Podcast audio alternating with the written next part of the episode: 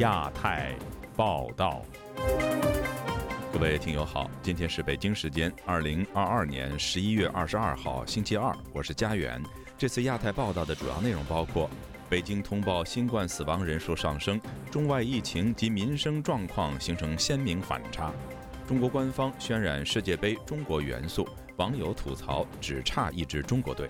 湖北、江西等地连续发生学生失踪案件，家属呼吁各界关注，敦促当局彻查铁链女事件。广西维权人士陆辉煌遭煽颠罪判刑。亚太经合峰会期间，台积电创办人张忠谋与习近平互动，引发舆论热议。接下来就请听这次节目的详细内容。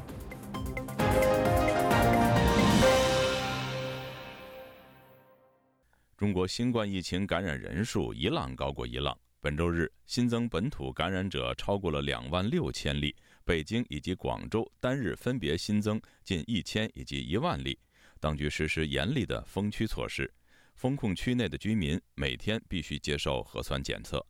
以下是记者古婷的报道：中国各地疫情持续升温，当地的严厉防控措施与日俱增。中国国家卫健委网站本周一通报，过去一日新增两万六千八百二十四宗新冠本土个案，包括两千两百七十七宗确诊和两万四千五百四十七宗无症状感染。北京再多两宗死亡个案，分别是九十一岁的女子和八十八岁男子，两人都是长期病患者。北京本土新增九百六十二宗阳性个案，较前一日增加五成半。当中两百六十六宗是社会面筛查人员，较上日增加超过一倍。北京朝阳区居民高先生本周一接受本台查询时说，由于疫情再爆发，各区之间形成分隔，政府建议居民不要流动，而街道上的行人明显减少，店铺停业。他说：“非常厉害，九百多了嘛，将近一千了。”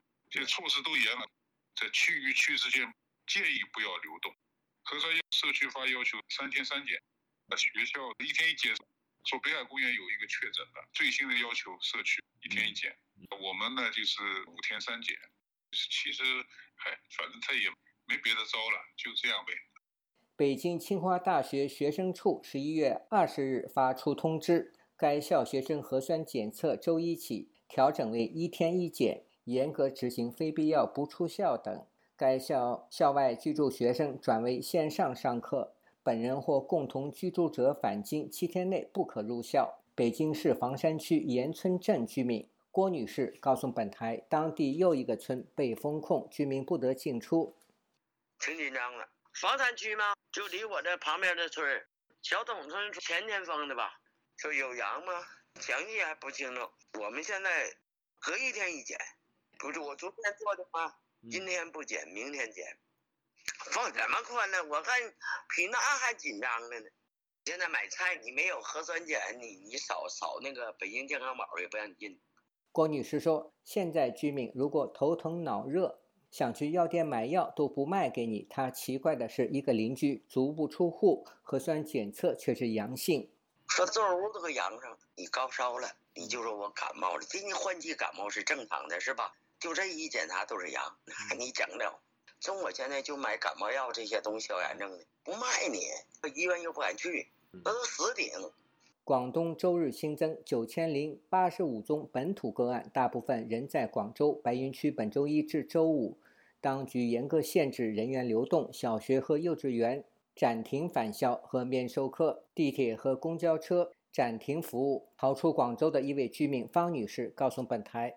我逃到了惠州，主要是因为海珠区风控很极端。我所在的黄埔区还好，海珠区爆发了大规模的骚乱，据说装甲车上街巡逻，白卫兵现在也很猖狂，可以随意进行所谓的执法。广州市白云区自从本周一零时起，全区暂停餐厅堂食。当地居民质疑，前几天官方还说已经全部阻断病毒传播链，现在又说封区。广州居民梁先生对本台说：“嗯，好像还没死人，也没有重症啊，封控严重哦，像海珠区还没解封啊，啊，江北也过不去，江南我们荔湾这边的所有小区很多啊，都包围着封控啊，留着主要交通出口，主干道它依然通的。”这所有小区进出都得扫码。一会儿说大检查，又全部把我们变成黄码，又要大家去排队。嗯，啊，我现在又被黄码了。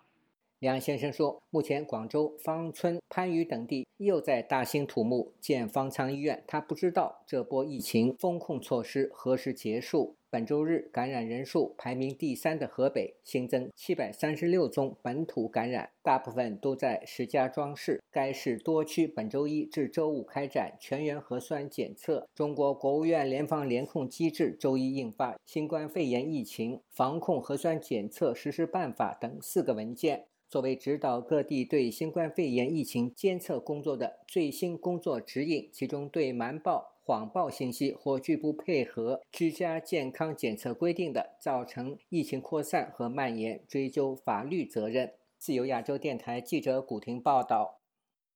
卡塔尔世界杯足球赛开幕之际，人群沸腾的赛场与中国风控政策下的民生状况形成鲜明反差。本周一，一起法院判决引发中国网民热议。辽宁省两名货车司机因未报备行程被控导致葫芦岛市疫情爆发，从而最终获刑四年。与此同时，中国各地的疫情状况也出现反弹。以下是本台记者经纬的报道。据北京头条十九日发布的消息，辽宁葫芦岛市绥中县融媒体中心日前通报称，该县法院裁定两名被告人因妨害传染病防治被判处有期徒刑四年。该判决一出，引发社会舆论热议。中国社交平台微博上，该话题的评论屡屡翻车。有网友说：“捏柿子特别好玩，是吧？”还有人说：“这样搞下去，民心都没了。”据中国媒体报道，今年一月二十二日，被告人贺某某和韩某某驾驶大货车往返于黑龙江省牡丹江市和绥中县送货。二人在牡丹江市爆发疫情后，未按照疫情防控相关规定对牡丹江行程进行报备，二人随后被确诊新冠肺炎，造成绥中县一百八十三人感染，上千人被隔离，全县分区域防控疫情，造成县财政一点五五亿元的应急支出。对此事件，旅美人权律师吴少平分析说，虽然中国不是一个判例法国家，该判决并不会在法律层面上对日后的类似案例产生较大影响，但营造了人人自危的舆论环境。这在法律上显然是说不过去的，就是说把这种责任归咎于个人的这个身上。但是这个疫情，他们不是始作俑者，而且呃，实施这种防疫措施的时候，你这个措施本身是不是合理合法，本身就是一个问题。那么现在你不能说官方掌握了话语权，你就把一切的责任就归咎于某一个呃居民或者公民个人身上去，这个本身就是一种很极端的一种做法。自中国国务院出台优化防疫二十条措施以来，地方和中央左右博弈，在各地还没有摸清当局放松还是收紧防疫的底线时，疫情却在各地迅速反弹。北京、广州两地封控措施再次升级。本台此前报道，河北石家庄市上周曾率先放松防疫管控，取消了全市免费核酸检测网点。但当地居民还没有为解封做好准备时，石家庄再次恢复全面防控。石家庄市疫情防控总指挥部发布通告，宣布自二十一日起开展全员核酸筛查，高风险区域居民严格足不出户，其他区域居民原则居家。武少平认为，从持续且反复的清零政策可以看出，中央和地方没有放松管控的迹象，也没有这个条件。十一月十七日，中国国务院联防联控机制新闻发布会上，国家卫健委新闻发言人米峰曾表示，既要持续整治层层加码，防止一封了之，又要反对不负责任的态度，防止一放了之。在纽约的时事评论人士秦鹏认为，上述两名辽宁货车司机因妨碍疫情防控而被判刑的事件是当局杀鸡儆猴。其实还是在强调呢，是当前的这样一个清零的政策是不能动摇的。那么也提醒的话呢，就是中共的各地的官员，然后必须按照这样的一个这个做法去做，也就是说。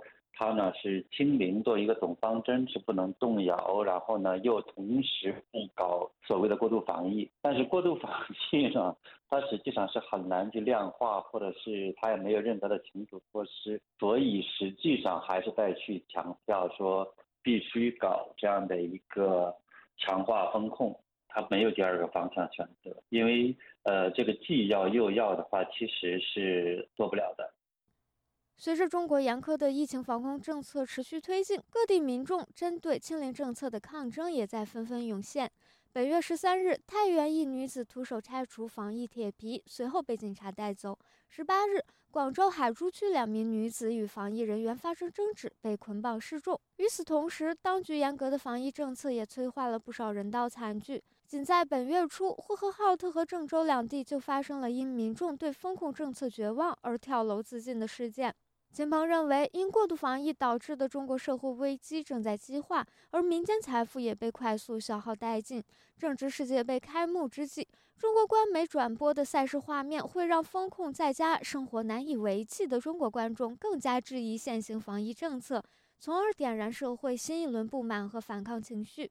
据一则无法验证来源的截图显示，网红罗永浩在朋友圈里质疑：“你说有没有可能这届世界杯赛事播到一半不让播了？毕竟我们有这么多人关在家里，看他们几万甚至几十万人挤在一起狂欢，难免会产生一些疑问。”微博用户李尹峰也发帖说：“世界杯将成为冲击中国人民心灵的重重一击，以中央舞台为首的传媒平台会把全世界人民自由出入的现实带到眼前。”自由亚洲电台记者金伟华盛顿报道：卡塔尔世界杯足球赛二十号开幕，中国男足未获资格参赛，但当局高调宣传所谓“中国元素无所不在”的举动，却引发网友的热议。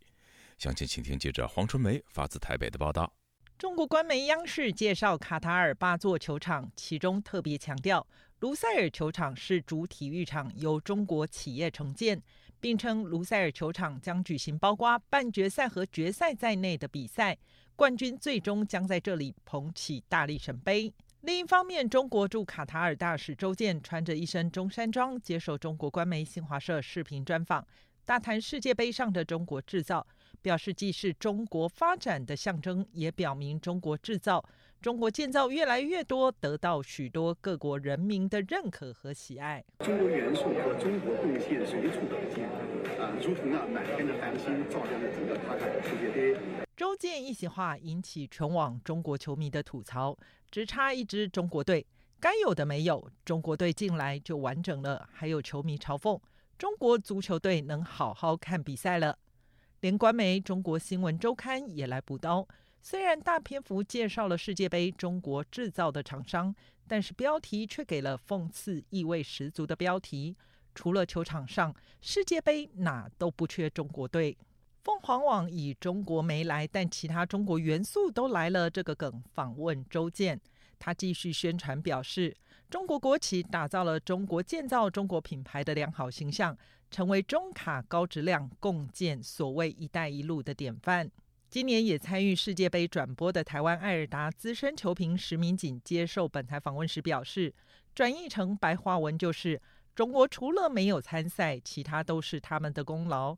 卡塔尔本来就是与中国很亲密的国家，在“一带一路”占有重要地位。他的国家许多基础建设都是中国制造。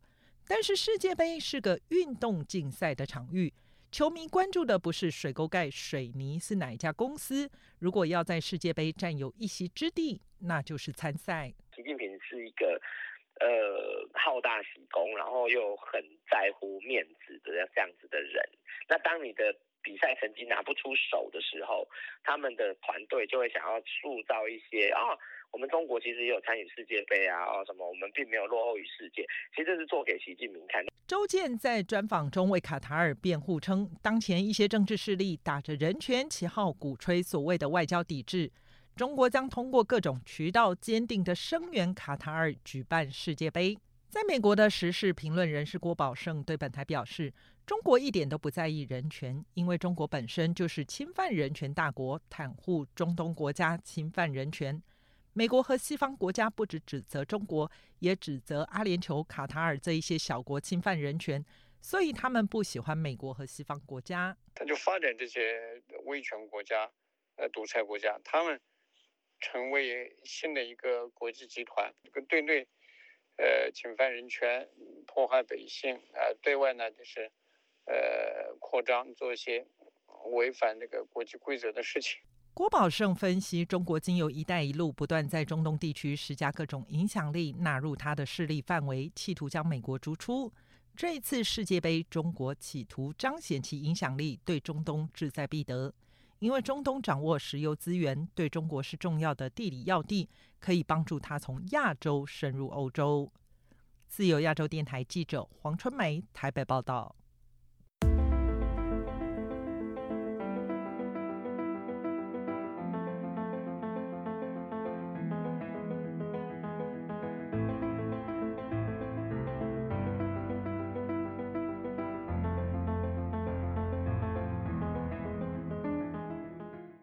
近一个月以来，湖北、江西等地频繁发生学生失踪事件。最近发生在湖北武汉的一名十四岁学生刘傲成下楼扔个垃圾后就失踪了，家人至今寻人无果。刘傲成的母亲告诉本台，警察来家取走孩子的物品。有网民热议学生离奇失踪的多种可能性。以下是记者古婷的报道。近期，湖北、江西、广东、河南等地发生十多起十多岁中小学生失踪事件，令人匪夷所思，亦引发网民的热议。据吉木新闻、潇湘晨报等多家媒体报道，武汉市黄陂区五湖正街光明路的十四岁中学生刘傲成，十一月十二日离奇失踪后，至今杳无音信。失踪者的母亲李女士。对吉木新闻说，十一月十二日晚上八点三十分左右，做完家务后，我让孩子忙着下楼扔个垃圾，没想到等到深夜，他还是没有回来。失踪者刘耀成的母亲李连春本周日接受本台采访时表示，他的孩子离奇失踪已一个多星期，警察来家提取了刘耀成的物品。他说：“警察还在查，嗯，现在还在查，我们还在找。”倒垃圾之后就出去以散步，以前也会倒完垃圾散步，跟平常一样。进到那个篮球小道里面去就没有监控，就看不见了。呼吁国家要重视，现在失踪的小孩比较多，都是像我们家小孩这么大的，比较离奇感觉。嗯，听说政府在九月份开放了器官移植合法化，你这件事知道吧？好像就是开放之后就失踪的孩子很频繁。现在有没有提取你儿子的一些衣物啊？一些什么东西有没有啊？警察有没有来？嗯，有，都有。最近一个多月，中国的新闻媒体报道了多省发生多件少年失踪案。例如，十月十四日，江西省上饶铅山县致远高中一年级的十五岁男生胡宇星，在参加学校晚自习的途中离奇失踪。二十三日。广州番禺大石街道大兴村一十七岁女孩失踪。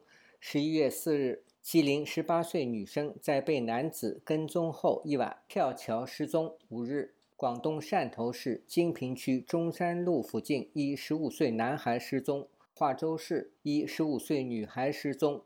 汕头市金平区中山路附近一十五岁男孩失踪。曾经长期关注中国校园欺凌事件的林生亮，本周一接受自由亚洲电台采访时说：“他每天都能收到发生在中国校园内的寻人启事，但是他发现近期失踪案件特别多。由于官方对这类案件讳莫如深，民间只能推测可能的原因。”他说：“第一，中共政府通过立法层面让器官移植的行为合法化。”开辟了更多的可能性，包括原卫生部部长王杰夫多次在不同场合表示，要把中国打造成全世界最大的器官移植国家。据人民网九月二日报道，中国国家卫健委近日答复称，将继续修订完善人体器官移植条例，待发布后将积极完善相关政策配套措施。林生亮认为，人体器官移植条例修改前夕，不排除有犯罪分子利用立法前加紧贩卖人体器官牟利的活动。他说：“因此，有犯罪分子勾结医疗人员进行贩卖器官的行为，不是什么新鲜事。而最近大陆媒体披露的安徽多名医生非法摘取器官牟利。”被轻判的事件中，就是最好的明证。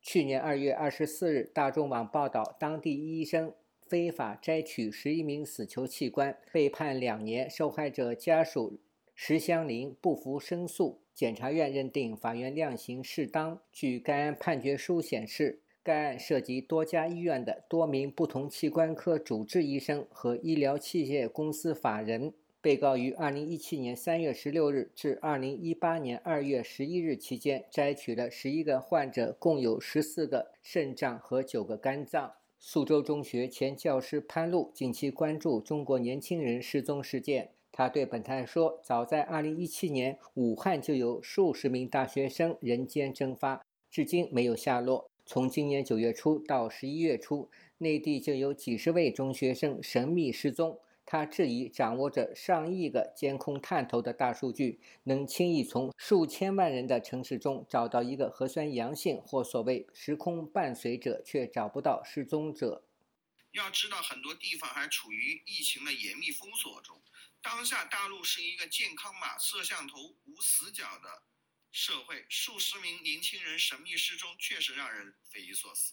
据上游新闻报道，今年十月十四日，江西上饶市铅山县致远中学十五岁高中生胡星宇在校内离奇失踪。学校监控录像显示，十月十四日十七点四十九分时，胡星宇出现在宿舍走廊。这是胡星宇失联前最后的影像资料。一个多月后，当地警方十一月十七日向上游新闻表示，孩子目前还没有找到。自由亚洲电台记者古婷报道。遭广西当局刑事拘留的陆辉煌，突然传出已遭重判。据了解，法院一审裁定他颠覆国家政权罪成，判监四年零六个月。陆辉煌以往曾积极呼吁中国推行宪政民主改革，并曾经被判刑。外界相信他再度入狱与呼吁当局彻查徐州铁链女事件有关。以下是记者高峰的报道：广西壮族自治区贵港市法院。十一月二十日，就陆辉煌案作出裁决。维权网报道，法院一审裁定他煽动颠覆国家政权罪罪成，判处有期徒刑四年六个月。广西公民农定才表示，陆辉煌所在的贵港市看守所曾致电向陆的好友透露，他已决定上诉。看守所打给国内的一些朋友，表示陆辉煌本人。明确的判了四年半，罪名就是煽动颠覆国家政权罪。他本人要求上诉，然后希望大家关注他，啊，给他支持。他的陆伟煌所有的信息都没有公布，把家属盯得很紧。看守所打电话给我，陆伟煌说他要上诉，给他存点钱。据了解。陆辉煌自2013年起，先后发表多篇文章，呼吁中共进行民主宪政改革，并呼吁习近平关注农民工的困境，反对其修宪搞个人崇拜。文章通过 QQ 群、微信群，还有电子邮件、邮箱等传播。2018年，陆辉煌被深圳市警方以涉嫌寻衅滋事罪刑事拘留。二零二零年四月被裁定罪成，判刑两年零六个月。今年二月，陆辉煌被贵港市警方刑事拘留，据报道与他呼吁当局彻查徐州铁链女案有关。关注案件的中国异议人士林生亮却认为，铁链女案只是陆辉煌再度卷入漩涡的导火索。陆飞黄被秘密抓捕，一度被怀疑与铁链女事件有关，是因为在他的最后的朋友圈发布过多条关注铁链女事件的文章。根据这种重判的结果来看，估计还有其他一些莫须有的指控。由于父母被维稳，很多热心的朋友前去探访陆飞黄的朋父母。随即被当地村干部和派出所的人带走。按照林生亮的说法，由于家属配合当局维稳，人权律师无法介入陆辉煌案，案件由官派律师接办。警察指定的韦艳妮是一个又红又专的律师。陆飞煌曾经委托一个管教传话给我，帮忙找律师会见。当地国宝又不允许。我们邮寄委托书给陆飞黄签名，没有他近亲属的委托，无法让人权律师介入，所以对他的案情以及在侦查检查和审判阶段的合法性，还有是否遭受过酷刑等等情况一无所知。他说：“值得关注的是，陆辉煌这次遭指控的是性质远比寻衅滋事严重的煽动颠覆国家政权，是整个中共走进新威权主义的阶段有关。”用强大的国家机器碾压社会上发出正义的不同意见者。我想，随着社会和政治环境日渐恶劣，煽动颠覆国家政权罪会被中共强烈机关广泛的随意性的使用。广西异议人士和律师遭当局牵制的情况近期引起关注。除了陆辉煌。曾因煽颠罪被判囚的维权律师陈家红，或是出狱仅仅半年后再度被刑事拘留。另一律师秦永佩涉嫌煽颠案，去年年底完成闭门庭审后一直不宣判。自由亚洲电台记者高峰香港报道。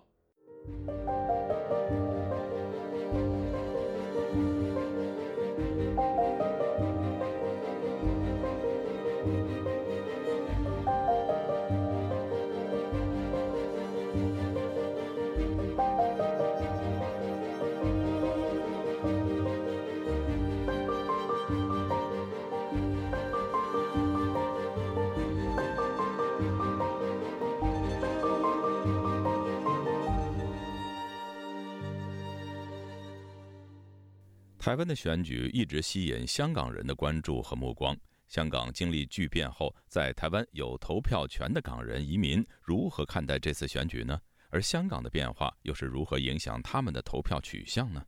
以下是记者陈子飞的报道。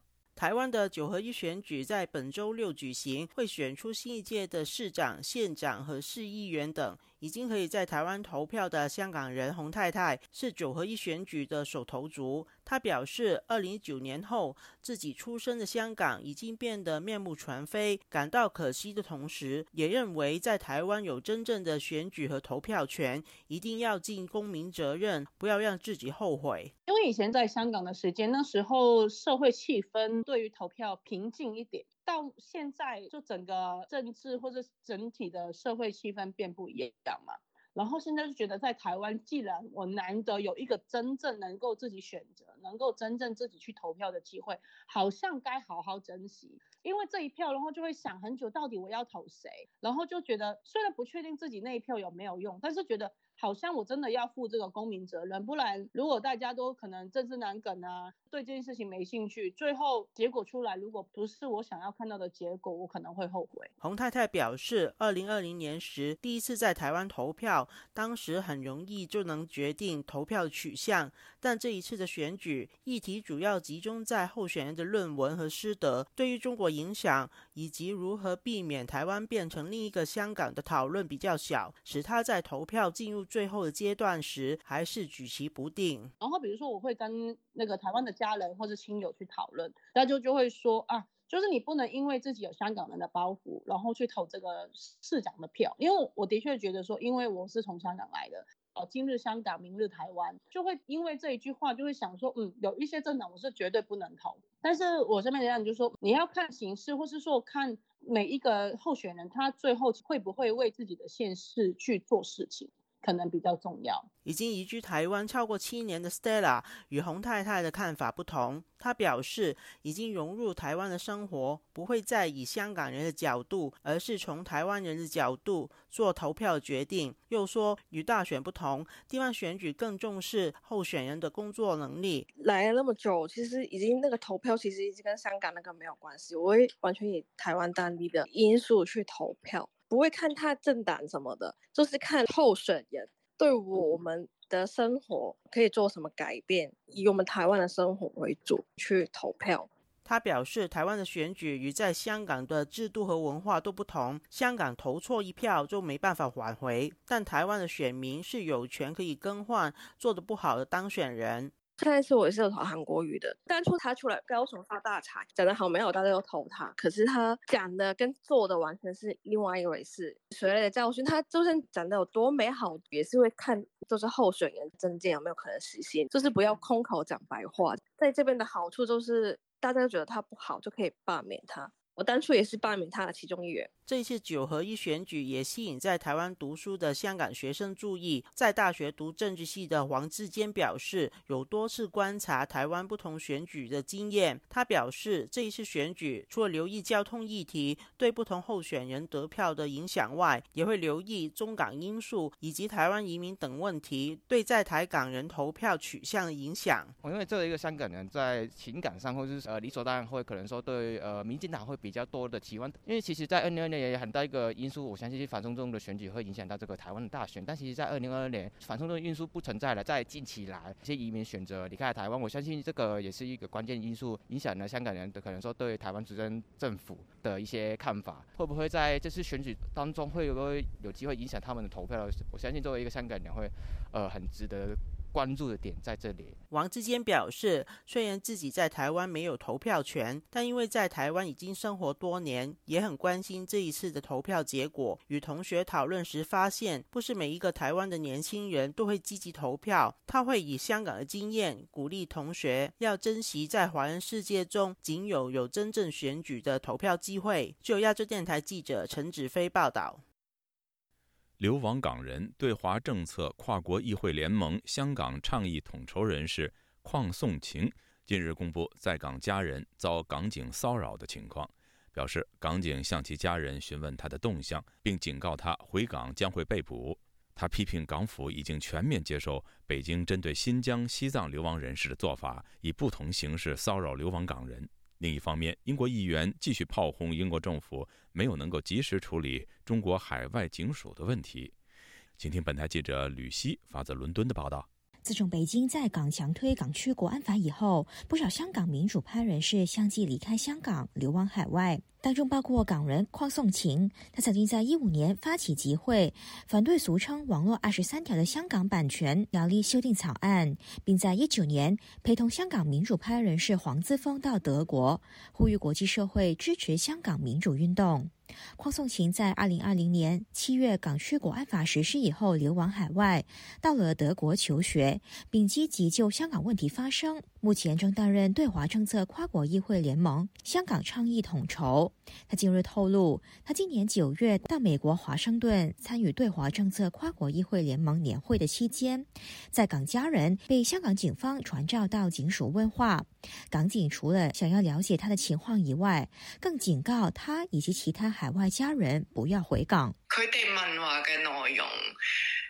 我我唔知道一百。香港警察问话的内容我不知道百分之一百，但有问关于我的事情，问我在哪里，在做什么等等，也有说我回香港就会被捕，也有说如果我有家人身在海外的话，也不要回去。他们的语气就类似于说：“你小心点啊，你自己看着办啊”那样的意思。邝颂琴表示，警方去年也曾经传召他的家人，但是他并不了解问话的详细情况。而他近日到台湾出席奥斯陆自由论坛期间，在受到滋扰讯息，指控他丢下香港的同事不顾，在德国玩得很开心。而近期人权组织保护卫士发表的报告披露，中国在全球三十国设立海外警务服务中心，为迫利有海外异议者回到中国。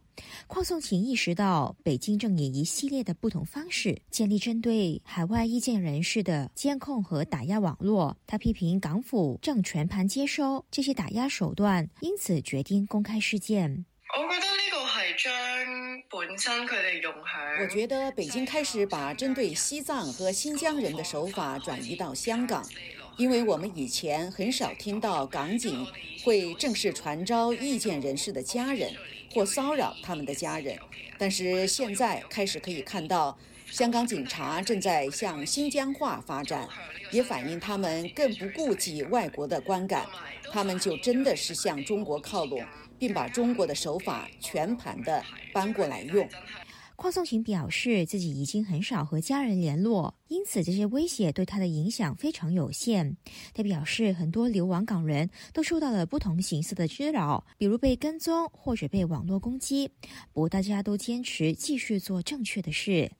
中国在全球设置海外警署的情况引起关注以后，已经有至少十四个国家宣布介入调查，当中包括英国。不过，英国国会议员、执政保守党前党魁史密斯就继续炮轰英国政府反应迟钝。以下我的同事读出：英国政府未能打击在英国运作的中国警察局，不是对情况完全无知，就是故意迟钝反应。他认为英国应该仿效荷兰政府的做法，要求中国关闭英国境内三个海外警署。而仍然悬而未决的，还有中国驻曼彻斯特外交官涉嫌袭击香港示威者的事件。曼城警方周一发布最新的声明，表示案件还在调查当中，目前已经确定涉及多项袭击和破坏公共秩序罪行，但没有交代涉事者的身份。曼城警方又表示，事件中一名年约三十岁的男子在领事馆里头被殴打受伤，强调没有收到其他受伤的报告，正积极寻找事件中其他潜在的受害者。不过，曾经亲口承认参与施袭的中国驻曼彻斯特总领事郑熙元，曾经声称有中方人员被袭击受伤。不过，根据曼城警方最新的跟进汇报。中方仍然没有就事件报案，而事件发生至今已经超过一个月。英国政府一直以案件仍在调查中为由，拒绝对涉事中国外交官采取行动。被部分国会议员批评过于软弱，出行英国政府直接驱逐涉事的外交官。自由亚洲电台记者吕希，英国伦敦报道。台积电创办人张忠谋日前代表台湾总统蔡英文出席亚太经合组织会议。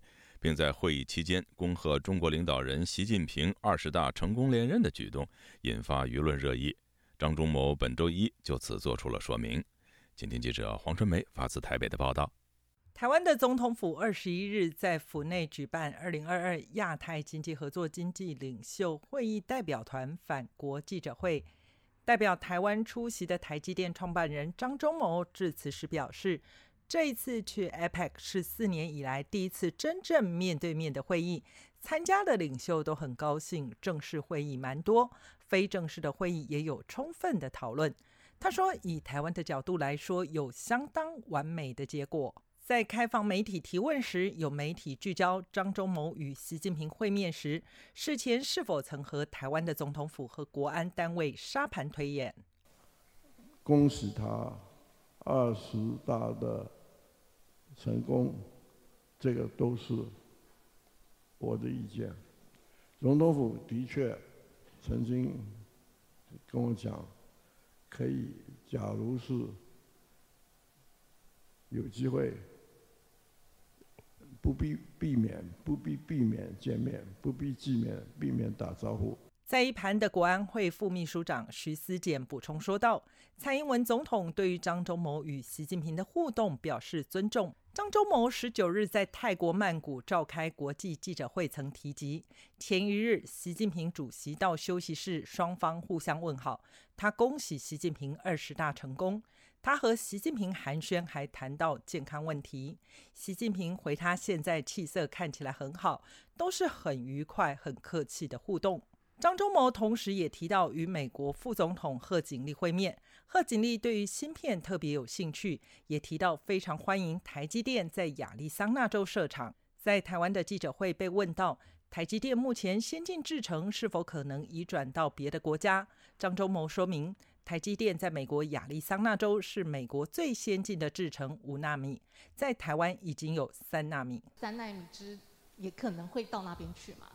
对对对，之后。是五纳米之后，台积电在美国亚利桑那州目前正在进行的工程是第一期五纳米制程，未来第二期的计划将会把三纳米也转移到美国，同样也是在亚利桑那州。台积电到美国亚利桑那州设十二寸晶圆厂，将在下个月六号举行首批机台设备到场典礼。张忠谋说，他和太太会亲自参加上机典礼。美国的主要客人还是台积电大联盟的伙伴，也就是台积电客户供应商，和一起把智慧财产权拿出来的第三者智慧财产供应商。张忠谋透露，美国商务部长雷蒙多将特地从华府赶赴上级典礼。我们也请了总统拜登总统，不过啊，我不知道他有没有回答，我不知道他回答会不会来。张忠谋证实，很多人为了国家安全、赚钱等各种理由，希望在他们国家生产更多的芯片。媒体追问是哪一些国家，他不愿多透露。张忠谋仅表示，台积电不可能生产分散在那么多地方。自由亚洲电台记者黄春梅台北报道。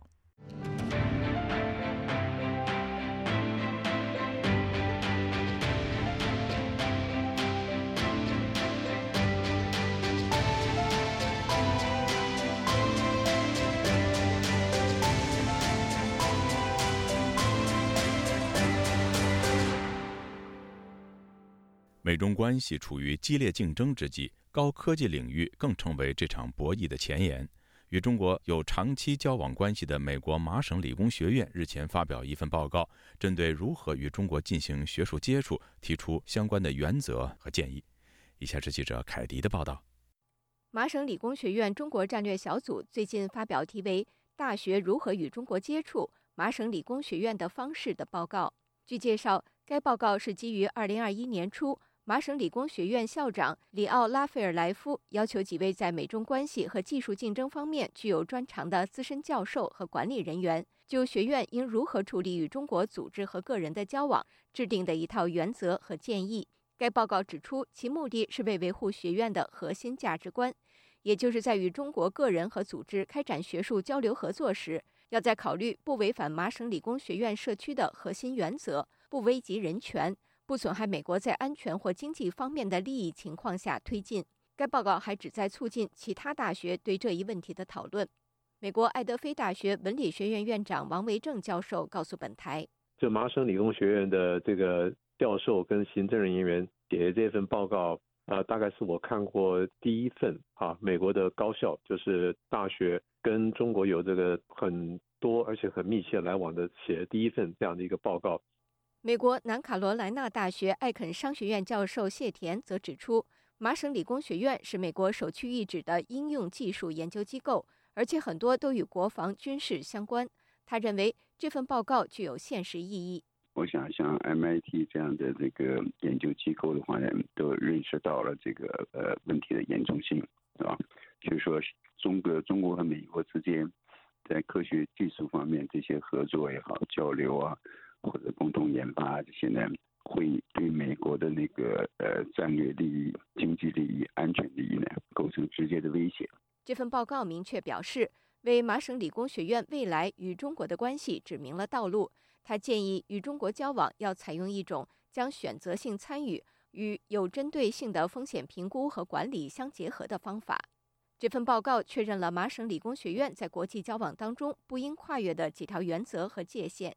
其中包括不参与可能损害学术工作完整性或客观性的合作活动，不参与可能帮助外国政府利用先进技术对抗美国的研究合作，以及不参与可能助长外国政府侵犯本国公民人权的合作。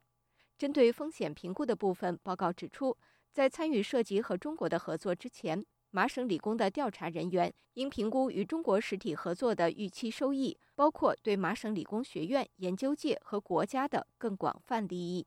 对于加强风险管理问题，报告也提出针对性建议，包括加强和系统化内部报告系统，以披露利益冲突、承诺冲突，并审查与中国和其他构成重大安全风险国家的同事的非正式合作等等。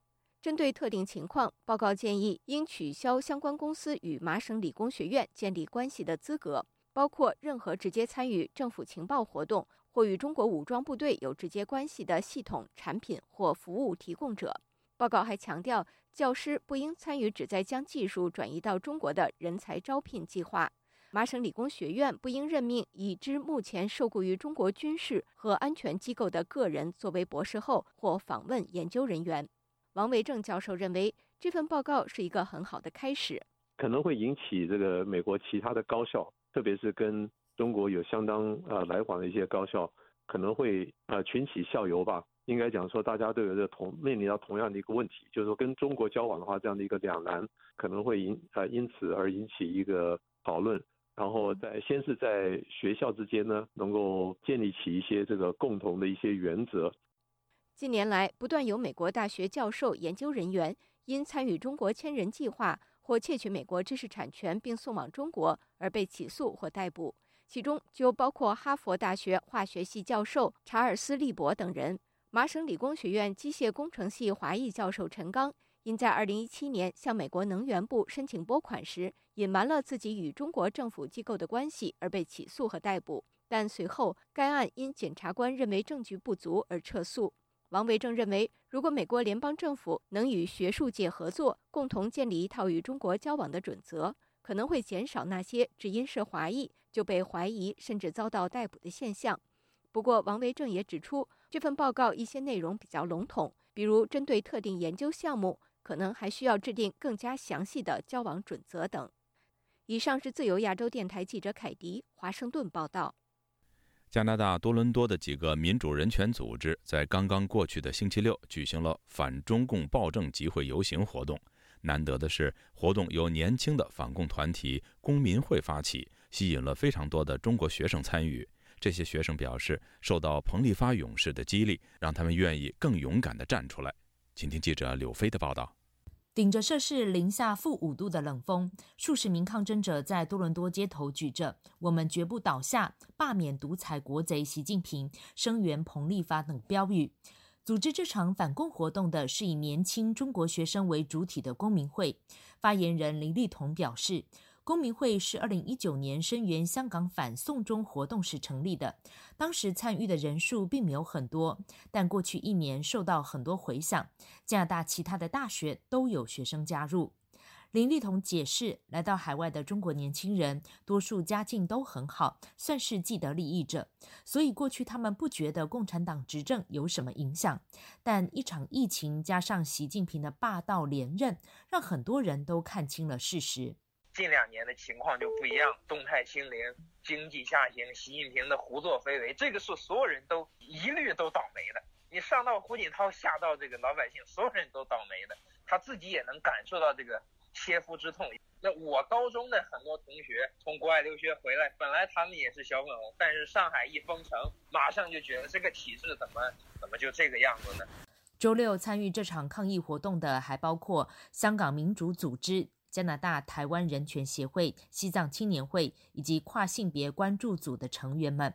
十一月二十号正值加拿大跨性别者纪念日。来自香港，如今在多伦多念书的跨性别关注组成员的罗瑞，在会场上发表演讲。他说：“中国和香港的民众一直活得非常压抑，能够呼吸自由空气的人，要全力为他们发声。”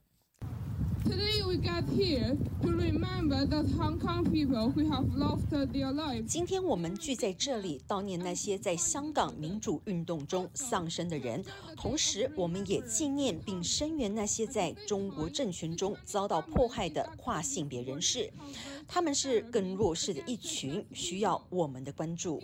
北京四通桥勇士彭立发事件后，唤醒了许多加拿大的中国学生。他们开始在校园和中国领事馆外张贴海报。当然，有人会感到紧张害怕，但后来发现正义之声越来越彰显，自然就会打击那些小粉红的声音。林立彤说：“他们在社交群中有人分享自己本来很恐惧，但当发现校园中也有其他的反共海报时，他知道自己并不孤单。”公民会在十月二十一号曾经在多伦多大学内举办了一场讲座，指导年轻学生应该如何面对那些激进的小粉红，如何克服内心的恐惧。林立彤表示，首先要认清自己的定位和价值，千万不要自己吓自己。你不能先把自己吓死，不能先被共产党吓到。这个海贴海报彭立发这个运动，从十月份到现在，还真没有一个例子。无论是在加拿大还是美国还是德国，有人因为参加这些抗议游行，家里就怎么样？至少公开报道，我印象中是一次都没有的。他呼吁加拿大政府继续对中国渗透问题做出有效的防治，但同时也呼吁中国年轻人不要再沉默，因为改变中国还是要靠中国人自己觉醒。自由亚洲电台记者刘飞温哥华报道。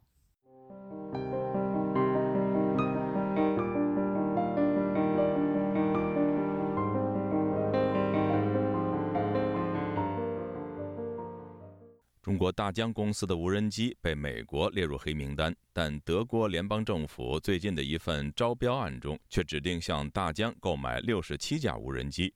虽然德国政府宣称这些无人机仅仅用于救灾，但德国议员们还是认为存在着国安风险，甚至用毛骨悚然来形容，认为德国政府对中国的态度太过天真。以下是本台记者郭晨奇的报道。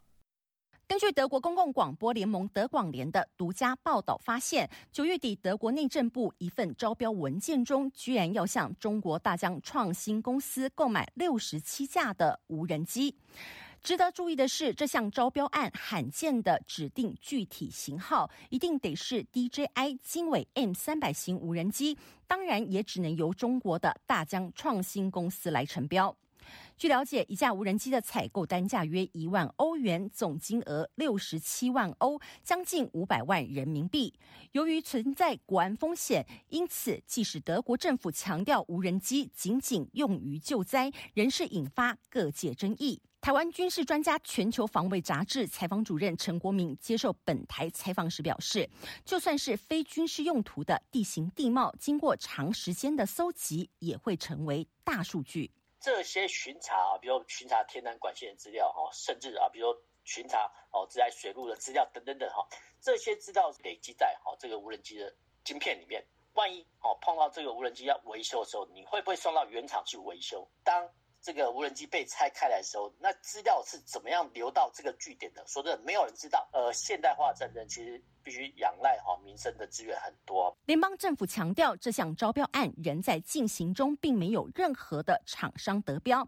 因此，绿党内政专家艾琳·米哈利奇和康斯坦丁·冯诺兹也警告德国政府，不要立即做出决策，而是要彻底审查所有细节。德国联盟议会党国内政策发言人基民党议员亚历山大·特罗姆呼吁内政部立即停止招标，更重炮轰击。德国政府官员们对中国的态度实在是天真到令人毛骨悚然。经纬航太科技总经理，同时也是无人机专家罗振芳接受本台采访时，也认同德国议员认为他们并非杞人忧天。这不是救不救在用，这不是用途的问题，而是它的系统上面就有这个问题。嗯，我们台湾行政院的电信技术中心针对的大疆，它的几款飞机都有查到。它有这样的治安的后门的漏洞，他不是疑虑，是已经被查到了。身为无人机的巨头，截至二零二零年，大疆创新公司全球市占率高达七成，年营业额超过三十亿欧元。但美国军方认为，大疆的无人机容易遭受骇客入侵，因此二零一七年后禁止军方使用大疆的产品。而二零二一年底，美国财政部更宣示性的公开禁止美国公民购买该公司的股票，即使大疆并未在美国证券交易所。上市。虽然大疆公司信誓旦旦发表声明，强调没有和中国军方挂钩，自家产品也并未使用在军事用途中，但总公司设于深圳的大疆，身为共产专制体制下的附属品，只要习近平一声令下，大疆又怎能不合作？而这也让欧美自由联盟的各个国家不得不现在就开始提防。自由亚洲电台记者郭晨启维也纳采访报道：中国的民主人士依然坚信真理，运用非共产主义世界的内部政治和社会改革的力量。海洋升温还有酸化，海洋生物多样性已经。那么毛泽东的文革就确实可以跟斯大林的大清洗。中国近年来对俄罗斯的援助金额相当于对非洲各国总和。亚太时政历史构成。异议者见地，弱势者心声。兼听则明，听自由亚洲电台播客，了解中国多一点。苹果、谷歌及 Spotify 等各大平台均可订阅，免费收听。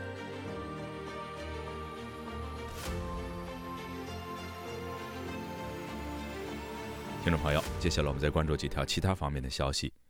美国众议院共和党领袖凯文·麦卡锡十一月二十号表示，如果当选新任众议院议长，他将成立一个中国问题特别委员会。麦卡锡当天接受福克斯新闻采访时表示，在知识产权盗窃方面，中国是第一大国家。他说：“我们将制止这种情况，不能够再坐视不管，让中国对美国做他们正在做的事情。”麦卡锡还向福克斯新闻表示，在联邦调查局局长克里斯多弗雷向国会表达中国在美设立所谓“警察站”的担忧后，他的政党将叫停这些中方在美机构。据中国民间权益关注组织“民生观察”十一月二十号发布的消息，山西临汾圣约家园教会以及阿斯兰学堂遭当局正式取缔。该教会此前在八月十九号举办户外亲子营活动时，曾遭警方冲击，多人被抓。香港特区政府证实，香港行政长官李家超确诊新冠肺炎。李家超在亚太经合组织 APEC 参加会议期间，曾经在没有戴口罩的情况下，坐在中国国家主席习近平旁边，另与中国外长王毅交谈。根据中国的防疫规定，习近平与王毅都是李家超的密切接触者。一九八九年六四天安门事件后遭通缉的二十一名学生之一熊伟传出病逝的消息，享年五十六岁。六四天安门学运领袖王丹与周峰锁都在个人推特上发布了这一消息，对他的早逝也表示了哀悼和惋惜。香港一传媒创办人黎智英被当局依香港国安法起诉。黎智英日前申请聘用英国御用大律师为他辩护，获得高等法院批准。律政司不服上诉，已确定遭上诉庭驳回。黎智英被控违反香港国安法一案，将于十二月一号开审。各位听众，这次的亚太报道播送完了，谢谢收听，再会。